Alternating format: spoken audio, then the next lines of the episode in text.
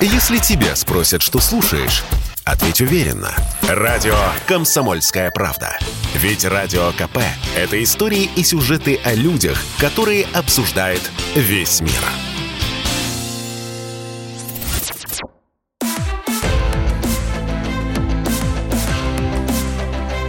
Исторические хроники с Николаем Сванидзе на Радио КП. 1971 год. Балерина Кшесинская. В 71-м, на сотом году жизни, умерла прима-балерина Матильда Кшесинская. Прима-балерина вовсе не означает «звезда» в нынешнем очень игривом толковании этого слова. Прима-балерина – вершина балетной иерархической лестницы. В дореволюционной России балетные артистки шли по категориям – кардебалет, потом корифейки – танцовщицы второго, потом первого разряда, солистки и, наконец, балерины, не больше пяти-шести одновременно. Вот Матильда Кшесинская, побыв несколько лет балериной, получает звание заслуженной артистки императорских театров, народных тогда не было, и становится прима-балериной. Ее балетная туфелька была 35 размера, это просто к сведению. Больше никто этого звания в русском императорском балете не получал. Кшесинская единственная и последняя – Кшесинская умерла в Париже. Она принадлежит нашей иммиграции первой волны, но СССР – страна, которая не удовлетворится разовой потерей своих граждан в 4,5 миллиона человек после октября 17-го. В 71-м поднимается новая, большая волна эмиграции. Она носит преимущественно этнический характер – еврейско-армянско-немецкая – на период с 71 по 80 год приходится наиболее массовый отъезд. В это время лидирует еврейская иммиграция. После 80-го будет доминировать немецкая. Евреев начинают выпускать из Союза на рубеже 70-х. В 68 году из страны выезжает 231 человек. В 71-м в 56 раз больше. Подававший заявление на выезд подвергается разбору персонального дела, лишается наград, званий и советского гражданства. Говорит историк Андрей Сахаров. Что касается вот, общества в целом, то я полагаю, что общество было подготовлено к этому идеологически на основе того, чтобы оценивать этих людей как перебежчиков, как людей, которые враждебны советскому социалистическому строю, как людей, которые являются людьми вредными для нашей системы. И я не помню, чтобы в нашей прессе в какой-то степени кто-то пытался как-то обелить, защитить вот тех, тех людей, которых либо выталкивали за разные так называемые грехи, за песни, самоиздатовские издания и прочее, прочее, либо тех, которые стремились уйти из этого общества и уехать, скажем, там в Израиль, в Германию, в Соединенные Штаты Америки. Негативное отношение к ним было чрезвычайно распространено, и пресса эти негативные чувства подогревала. Еще в 1967 году Президиумом Верховного Совета СССР был принят указ о выходе из гражданства лиц, переселяющихся из СССР в Израиль. Указ предусматривал автоматическое лишение гражданства при выезде.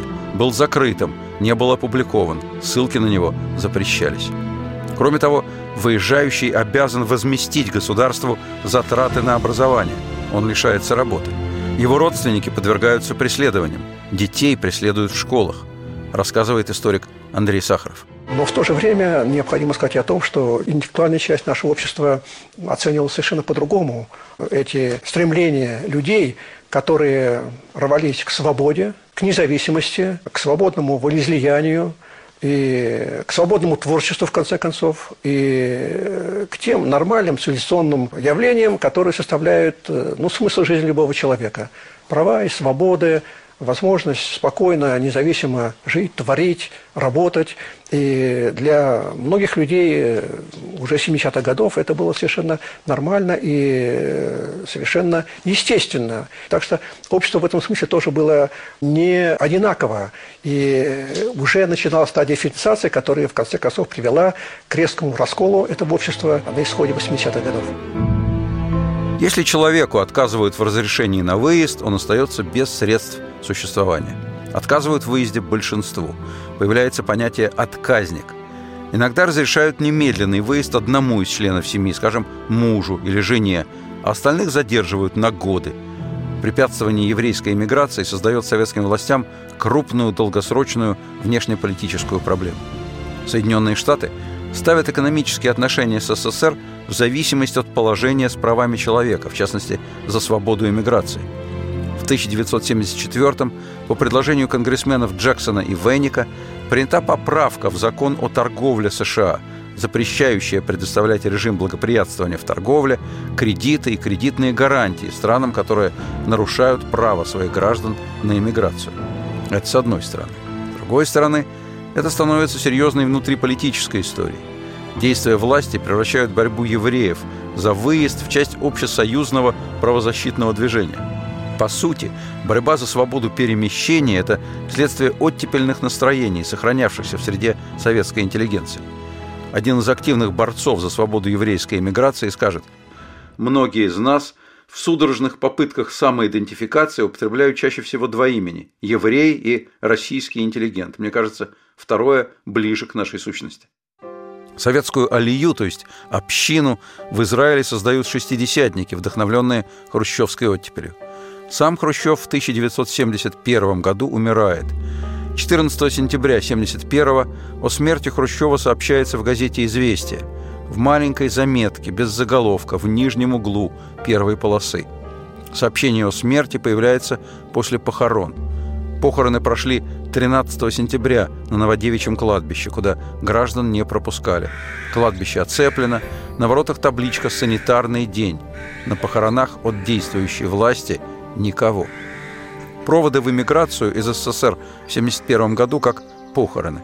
Тогда прощались навсегда, без всякой надежды увидеться на этом свете – уезжают либо в Израиль, либо в Штаты. Но эмиграция 70-х ассоциируется больше не с теми, кто покидает СССР по собственной воле, а с теми, кто изгнан из страны по инициативе государства. Это знаменитые имена. Музыканты Ростропович и Вишневская, поэты Бродский и Галич, писатели Войнович, Некрасов, Аксенов, скульптор Эрнст Неизвестный – его выгоняют после того, как он в 1974 году, через три года после смерти Хрущева, поставит сразу ставший знаменитым памятник на его могиле. Лишение гражданства – это форма репрессий, средство борьбы с инакомыслием. Законодательные акты в тот период не содержат никаких оснований, по которым могло применяться лишение гражданства, что дает власти полную свободу рук. Будет лишен гражданства Солженицын, вступивший в противостояние с властью и не печатающийся в СССР – Председатель КГБ Андропов пытается избавиться от Солженицына еще в 70-м, сразу после присуждения ему Нобелевской премии. Андропов предлагает. В случае официального обращения Солженицына с ходатайством о выезде в Швецию для получения Нобелевской премии можно было бы пойти на удовлетворение этой просьбы. Вопрос об обратном въезде в Советский Союз следует решать в зависимости от поведения Солженицына за границей.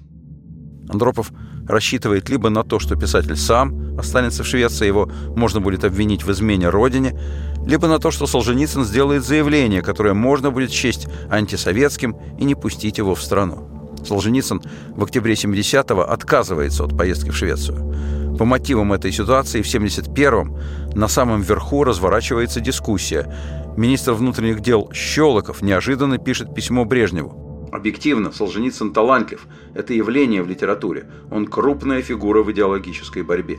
Щелоков предлагает, надо не публично казнить врагов, а душить их в своих объятиях.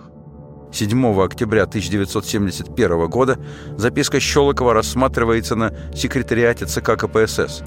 Щелоков предлагает разрешить Солженицыну выезд за границу, гражданство не лишать, а дать срочно квартиру в Москве, Суслов на заседании говорит, что он только за то, чтобы разрешить Солженицыну прописку в Москве, а в остальном посоветоваться с Андроповым. КГБ с Генпрокуратурой настаивают на лишении гражданства, чего и добьются, говорит Никита Кривошеин. И тогда Андропов повел политику не на массовые новые посадки, они уже были психологически, политически режиму труднопосильны. А впервые была взята стратегия целая на то, чтобы избавиться от кто мешает. Солженицына высылают из страны. Практика высылки менее известная и носит просто бытовой характер.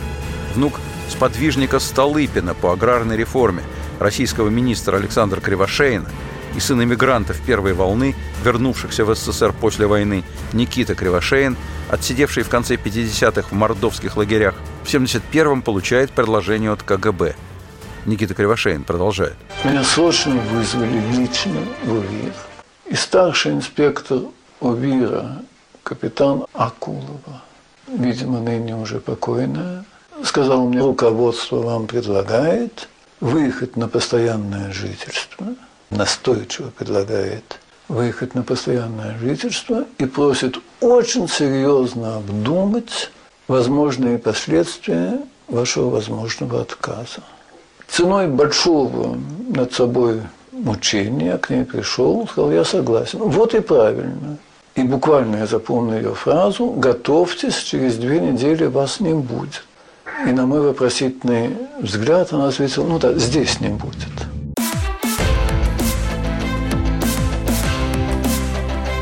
Исторические хроники с Николаем Сванидзе на радио КП.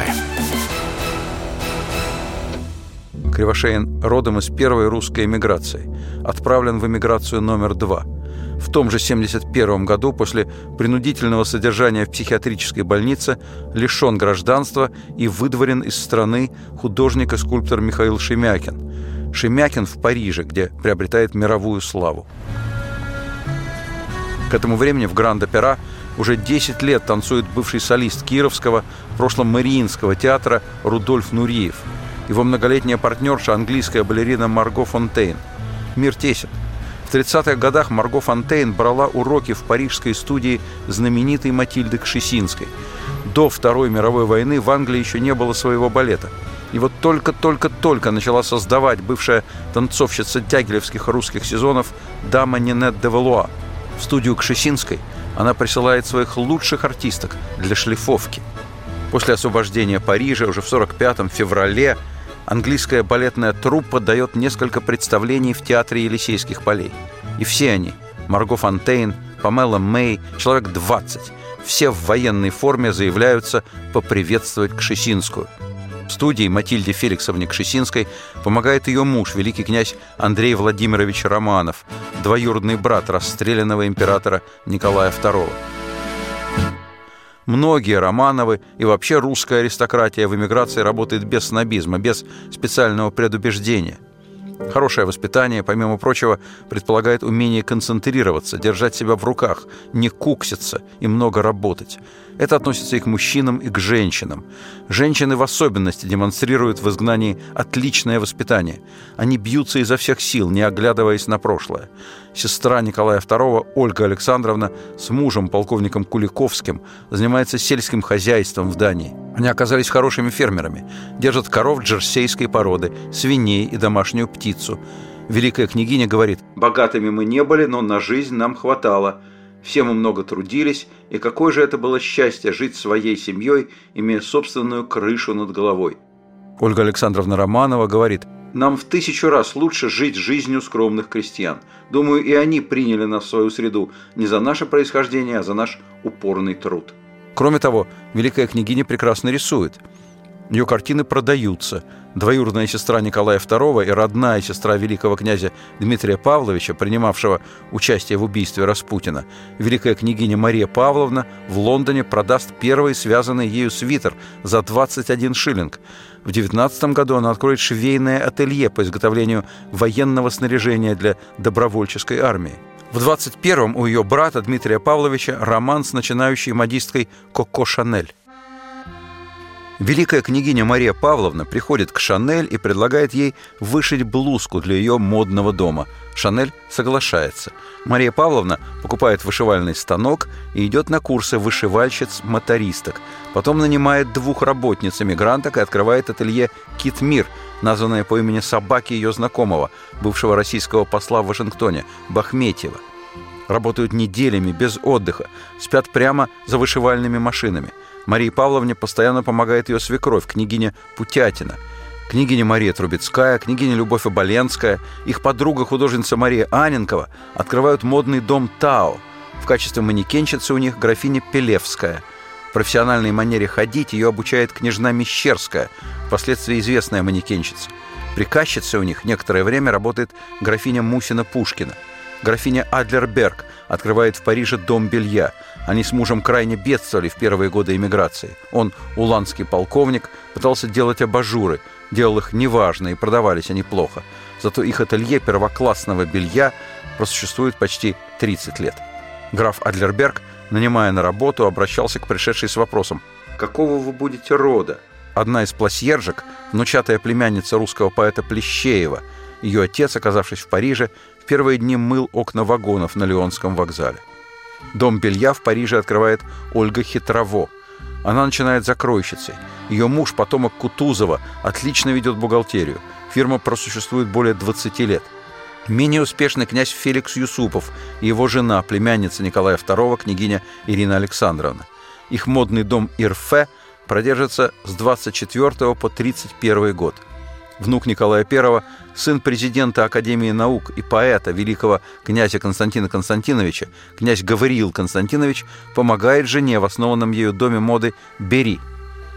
Князь развлекает ожидающих клиенток, показывая альбом с семейными фотографиями – его жена, княгиня Романовская-Стрельнинская, в прошлом балерина Мариинского театра Антонина Нестеровская.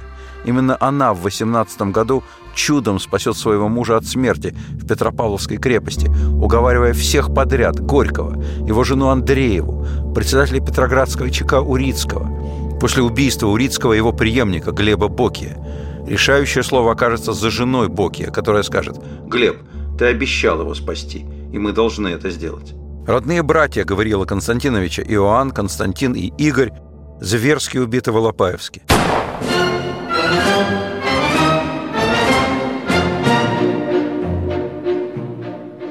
Князь Гавриил познакомился с балериной Антониной Нестеровской на вечере у Матильды Кшесинской 19 августа 1911 года – Вся программа того вечера и комическое представление с переодеванием мужчин в женское платье, и ужин на дамбе у взморья, и фейерверк, и специальный поезд для желающих вернуться в Санкт-Петербург – все это чуть было не нарушилось из-за парадного обеда в Петергофе по случаю приезда сербского короля Петра I на предстоящую свадьбу Иоанна Константиновича с королевной Еленой Сербской.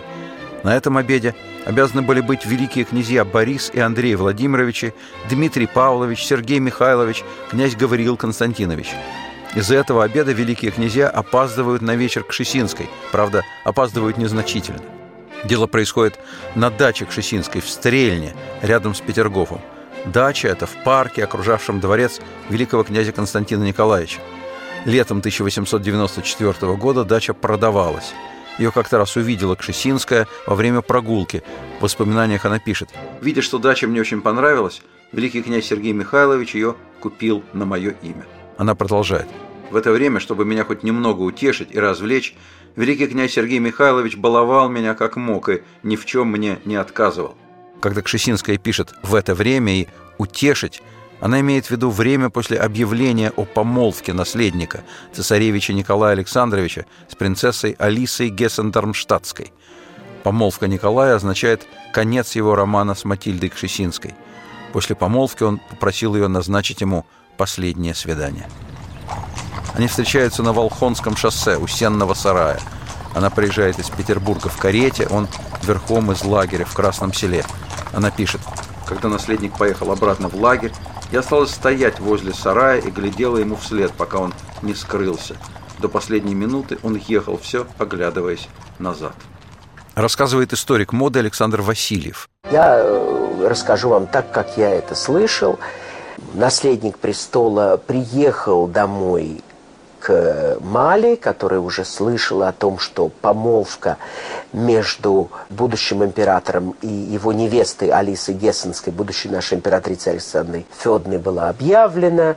Вошел к ней, не сказал ни слова, пригласил ее в сани и э, в морозную ночь в Петербурге они катались, обнявшись очень крепко под медвежьей шкурой в санях. Оба плакали, но больше никогда не встретились. Кшесинская пишет. В моем горе я не оставалась одинокой. Великий князь Сергей Михайлович остался при мне и поддержал меня. Позже я узнала, что Ники просил Сергея оберегать меня. Она напоследок попросила Николая по-прежнему писать ему на «ты». Он ответил «Конечно, на «ты». И обращаться к нему всегда, когда она захочет. У наследника с Кшесинской прекрасная четырехлетняя история. Ей 18, ему 22. 1971 год. Балерина Кшесинская. Она танцует на выпускном экзамене в Императорском театральном училище в высочайшем присутствии. Царская семья посещает выпускные экзамены не то что в полном, в избыточном составе. Приходят все. Александр III с императрицей, наследником и четырьмя братьями с супругами. Плюс великий князь Михаил Николаевич с тремя сыновьями. Кшесинская в воспоминаниях называет всех поименно, и на это уходит треть страницы. После выступления все они – ученики и ученицы, классные дамы, педагоги, руководство и дирекция императорских театров – собираются в большом репетиционном зале. Кшесинская пишет. Государь, войдя в зал, зычным голосом спросил – «А где же Кшесинская?» Ее подводят к государю, она делает поклон, он протягивает ей руку со словами «Будьте украшением и славою нашего балета». Она снова делает глубокий реверанс и в соответствии с этикетом целует руку государыни. Дальше обед. Кшесинскую сажают рядом с Александром Третьим. По другую руку от нее наследник. Император говорит им «Смотрите только, не флиртуйте слишком». Николай в дневнике. Поехали на спектакль в театральное училище – очень хорошо. Ужинали с воспитанниками. Так будущий император Николай II отмечает день, когда он влюбился.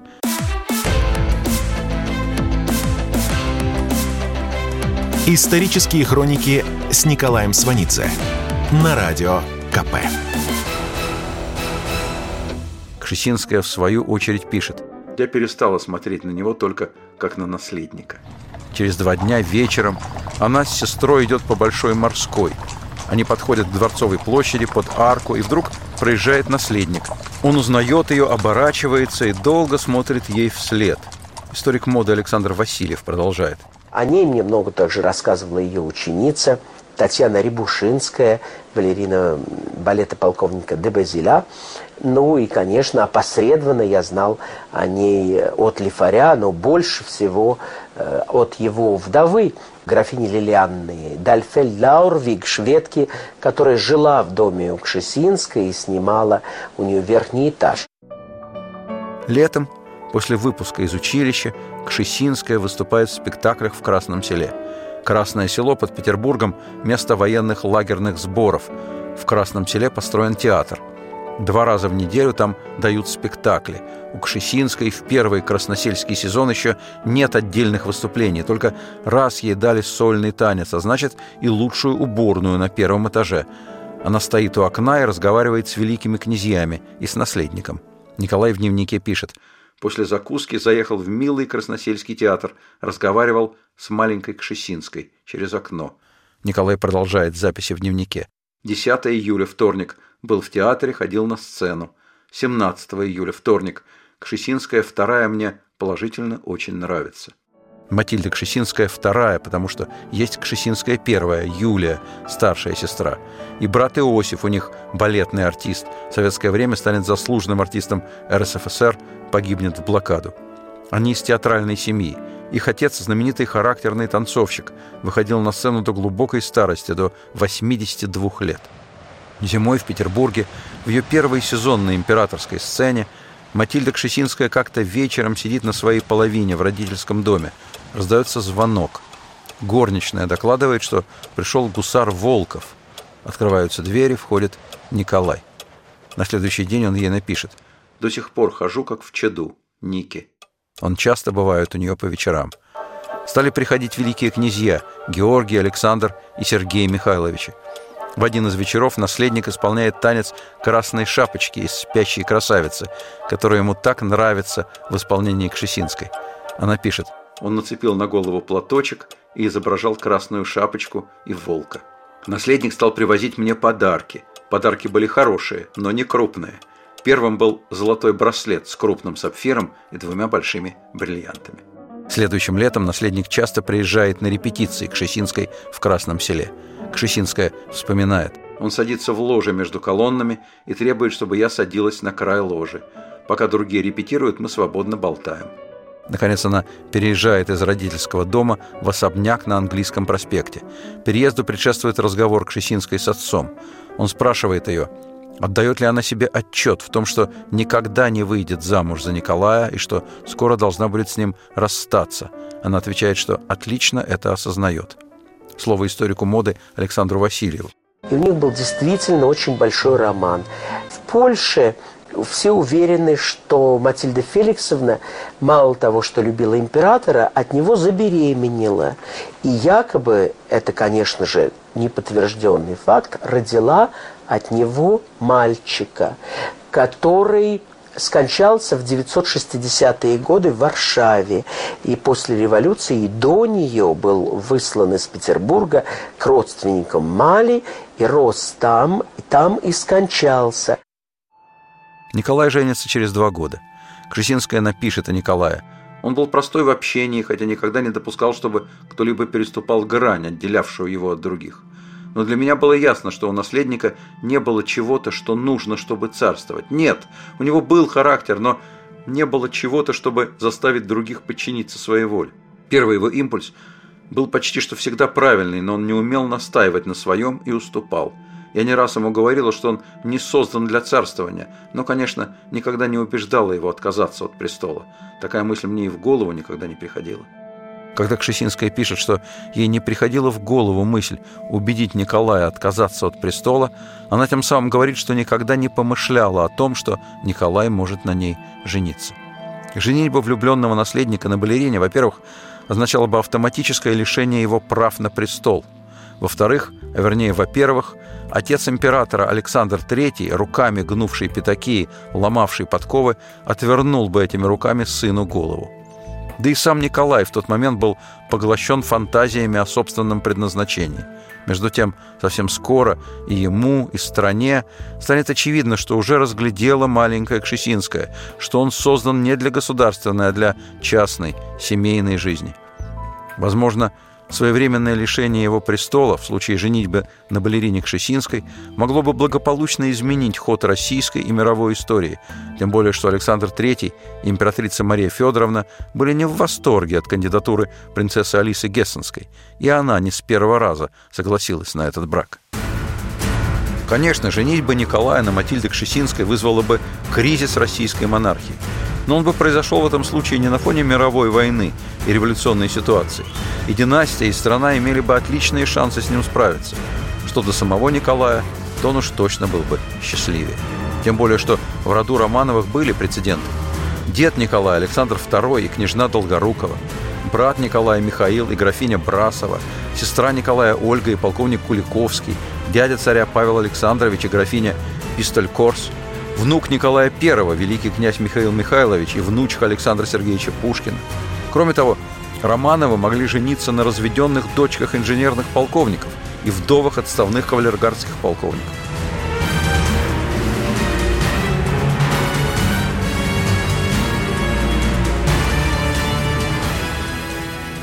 Другое дело, что женись Николай на Кшесинской, русская сцена лишилась бы несомненного таланта, коим являлась Матильда Кшесинская – она вытесняется императорской сцены итальянок. Ее идеал – Вирджиния Цукки. И она начинает брать уроки у Энрико Чекетти, продолжая работать со своим педагогом по училищу Христианом Иогансоном. Кшесинская – обладательница виртуозной техники. Искусствовед Александр Бенуа, чем идеалом Кшесинская не являлась, пишет – она обладала уверенным и безупречным мастерством главного действующего лица. От природы ей, пожалуй, не хватало того неуловимого оттенка, что возводит артиста в степень божественности, но именно Кшесинская отличалась совершенно особенным блеском. О ней в газетах пишут. Она играет себя, свой гений, капризный и могучий, с оттенком греховной личной гордыни. От кричащих линий ее демонского искусства иногда веет холодом, но временами она кажется чудом настоящего, причем высокого искусства. Кшесинская бросается в пляску, очертя голову. Цепь стремительных движений – лишь форма для небывалого вакхического опьянения пляской, для огромного темперамента, плеснувшего через край. Над прямым торсом и высоким взлетом в сторону ног горит восторгом бледное лицо. В коде Кшесинская бесконечно бесировала. Повторялись два танцевальных куска. В первом она делала по косой кабриоле вперед на эфате. В них ее нога после удара легко и сильно взлетала выше головы. Во втором же широко скользя по планшету сцены, выскакивала на пальцы в первый арабеск, причем делала это с таким брио, что поклонники в зале сходили с ума от восторга, говорит историк моды Александр Васильев. Она всегда танцевала даже самые бедные роли в больших бриллиантах. Выглядела всегда очень заправски и, и интересной. Она танцует очень долго. Она после послесловие классического императорского балета, когда уже танцует совершенно иная Анна Павлова. Кшесинская хочет танцевать все, даже в новаторских балетах Фокина, с которым временами они бывают злейшими врагами, как и с Дягилевым. Но она будет танцевать у Дягилева. Она танцует в Лондоне в «Спящей красавице», в Фокинском карнавале и в «Лебедином озере». Выдающийся балетный менеджер Дягилев делает правильный ход – представляет миру русский балет во всей полноте. Павлова и Корсавина – это современное искусство. Кшесинская – вершина академического танца. Партнером Кшесинской во всех трех балетах выступает Вацлав Нежинский. В «Лебедином» она его затмевает. Кшесинская, несомненно, источник многочисленных интриг и скандалов, из которых обычно выходят победительницы – не в последнюю очередь потому, что обладает уникальной дисциплинированностью и трудолюбием. На сцену она всегда выходит во всеоружии, но не только поэтому. Николай оказывает ей поддержку при каждой просьбе с ее стороны. Происходит это обычно при посредничестве великого князя Сергея Михайловича.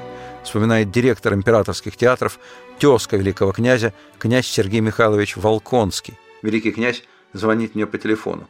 Спрашивает, когда я могу к нему заехать. Приезжаю. Он говорит – я хотел побеседовать с вами насчет Матильды Феликсовны. Отнеситесь к ней не со служебной сухостью, а с человечностью, с сердечностью. В результате происходит изменение в репертуарной политике и распределении ролей. Каждый такой случай становится предметом всеобщего обсуждения за кулисами, разжигает страсти и не способствует авторитету директора императорских театров. Князь Волконский решает подать в отставку. Конкретный повод – фижмы – Фижмы – это проволочные плетеные корзинки, которые надеваются на бедра под юбки, чтобы юбки стали пышнее. Так вот, Кшесинская отказывается категорически надевать фижмы, потому что они будут сковывать ее движение, когда она будет танцевать свой знаменитый танец – русскую. Она пишет об этом – я отлично осознавала, что с моим маленьким ростом в этом костюме с фижмами я буду не только выглядеть уродливо, но мне будет совершенно невозможно передать русский танец как следует и как мне того хотелось. Она и танцует без фижм.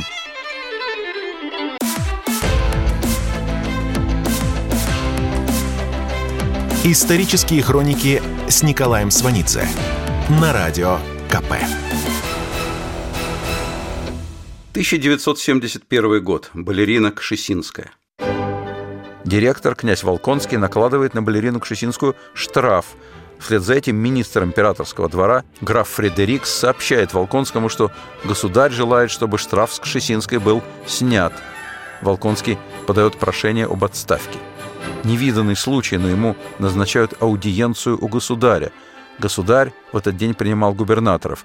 Волконскому назначено после губернаторов – но его приняли не сразу, потому что до губернаторов возле дворца был смотр каких-то автомобилей, потом уже приняли губернаторов, ну и, наконец, Волконского. Директор императорских театров, князь Волконский, пишет, «Когда я вошел в кабинет государя, я почувствовал, что все, что я скажу, будет никому не нужно. Но я был вызван для того, чтобы говорить. Как же я мог не сказать? Я говорил об исключительности одной артистки, я описывал закулисные настроения. Ему нужно было говорить обо всем. Он на все отвечал – Конечно, конечно. По бегающим глазам и руке, теребящий ус, можно было понять, что все, что он слышит, ему не нравится. Но он не прерывал, а приговаривал «конечно, конечно» и принял отставку Волконского. Волконский с Кшесинской встретится в эмиграции через 29 лет и чуть не бросятся друг другу на шею от радости. Он будет посещать парижскую студию Кшесинской в маленьком домике с крошечным садиком на Рю-де-Пасси. В 1935 году в журнале «Международный архив танца» он даст у Кшесинской, ее ученице, блестящий отзыв. Когда Матильда Феликсовна Кшесинская, очутившись в положении беженки, из балетной звезды превратилась в профессора и воспитательницу, она поразила неожиданно обнаруженными ею педагогическими способностями. Преподавание – это есть в известном смысле новая жизнь, и требуется для нее особенный талант. Этот талант оказался присущ самой природе нашей балерины. В 30 году студию Кшесинской посетит Анна Павлова. Она просидит весь урок, потом расцелует Кшесинскую и скажет, «А я думала, что вы не можете работать, что это одно только воображение, но теперь вижу, что вы действительно можете преподавать». Кшесинская до революции, в отличие от Павловой, не так много гастролировала за границей. Павлова с 10 года практически постоянно концертирует по миру, и мир ее знает – Кшесинская в эмиграции в возрасте 50 лет приходится начинать практически с нуля. На жизнь она зарабатывает только уроками, других источников дохода нет. Из письма Кшесинской. Никто не кричит «карету Кшесинской». Я сама бегаю в метро. У меня студия, работаю с утра до вечера. Когда ее муж, великий князь Андрей Владимирович, болеет, а он болеет часто, она живет в госпитале. Утром уходит в студию на работу, а вечером возвращается снова в госпиталь. Муж помогает ей, чем может, даже поливает из лейки пол в студии, чтобы пуанты учениц не скользили. Кшесинская в первый раз увидела его в 1900 году после бенефисного спектакля, посвященного десятилетию ее службы на императорской сцене. Вечером за столом он облил ей платье красным вином. Она влюбилась. Он моложе ее на 6 лет. В 1902 у них родится сын. О женитьбе речи нет. Настолько нет, что отчество ребенку дает великий князь Сергей Михайлович, на попечение которого Николай оставил Кшесинскую. Кшесинская пишет. «У меня был тяжелый разговор с Сергеем. Он отлично знал, что не он отец моего ребенка, но он настолько любил меня, что остался при мне. К ребенку относился как к своему, он обожал его, он отдавал ему все свое свободное время, занимаясь его воспитанием». Сергей Михайлович Романов будет убит под Алапаевском в 18 году. В 20 году следователь Соколов, обнаруживший шахту с телами членов императорской семьи, встретится с Кшесинской в отеле «Лотти» в Париже и покажет ей материалы дела и фотографии убитых. Позже она получит найденный на теле Сергея Михайловича медальон. Внутри его ее фотография. Последний раз они виделись в июле 17-го, когда он провожал ее с сыном к Андрею на юг России. На момент отъезда из Петрограда Ей уже полгода как негде было жить. Ее особняк в феврале 17-го занят Петроградским комитетом РСДРП, включая военную организацию большевиков, солдатский клуб и ряд других большевистских организаций. Новые жильцы заставляют повара Кшесинской готовить им обеды и подавать шампанское. Солдаты, найдя шкаф с флаконами ее духов, бьют их об умывальник, сдирают с кровати покрывало и рвут его в клочья. Ленин выступает с балкона ее дома. Она ушла из дома в легком пальто, с любимым фокстерьером под мышкой и письмами Николая. Она будет перебираться от одних знакомых к другим. Письма пропадут во время обыска на одной из квартир. Знакомый балетоман и журналист Рогов сделает ей невероятное предложение выступить перед солдатами. В старой жизни, в 16 году, у нее был опыт выступления перед солдатами на фронте. Для раненых она открыла лазарет на собственные средства. Теперь была другая жизнь, но ее убеждали, что не нужно ждать, когда придется поступать против воли. Кроме того, после выступления можно будет открыто появляться на улице, не опасаться, не прятаться, и она выступит. Будет танцевать свою русскую, под овацией повторит ее еще раз. Это ее последнее выступление в России.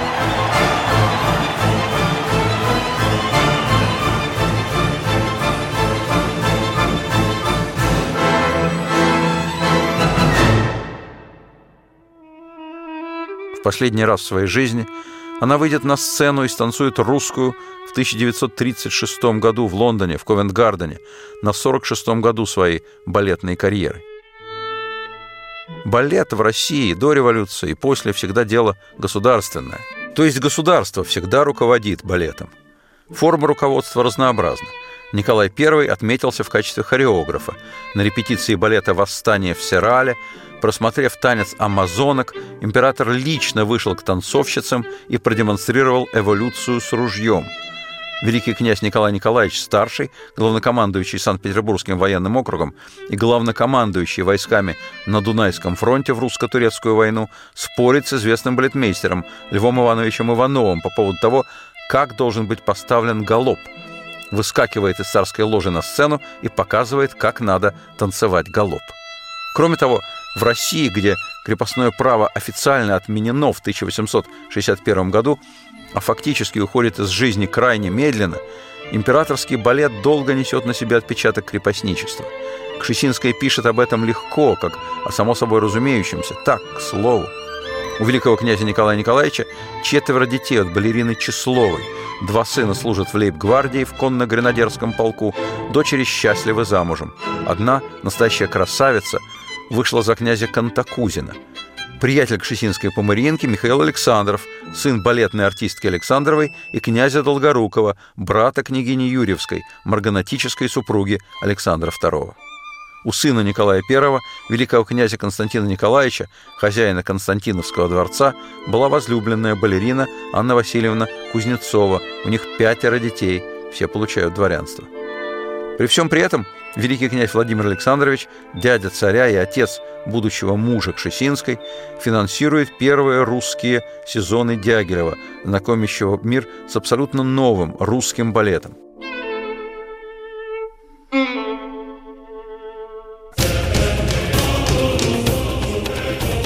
Октябрьская революция 17 года отвергнет новаторский балет начала 20 века.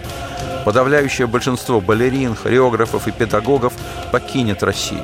Ленин вообще к балету равнодушен и предлагает до минимума сократить трупы Большого и Мариинки. Сталину балет понадобится. Сталин отстраивает собственную империю. Имперский балет должен стать ее логическим завершением. В 1958 Большой театр приезжает на гастроли в Париж. Кшесинская едет в Гранд-Опера. Она напишет «Я плакала от счастья. Я узнала прежний балет. Это был тот самый императорский балет, какого я не видела более 40 лет». Но Кшесинская не рискнула выразить свое восхищение Улановой, чтобы не навлечь на нее неприятности от общения с эмигрантами.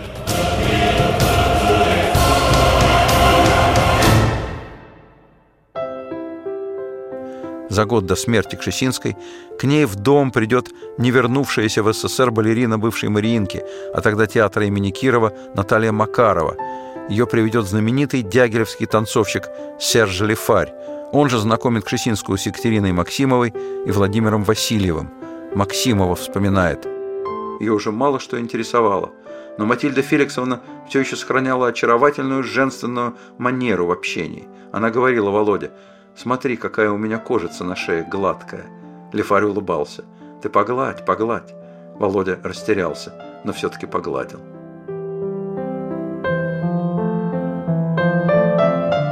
Прадед Екатерины Максимовой, Константин Иванович Гучков, лежит на Сен-Женевьев-де-Буа, недалеко от Кшесинской.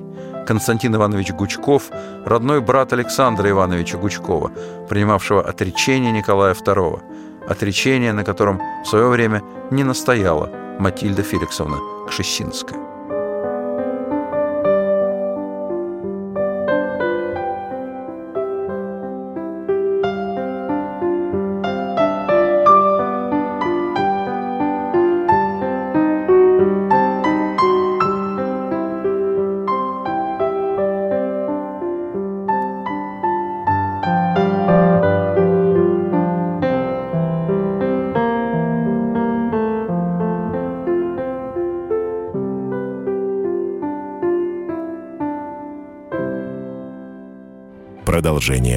Следует.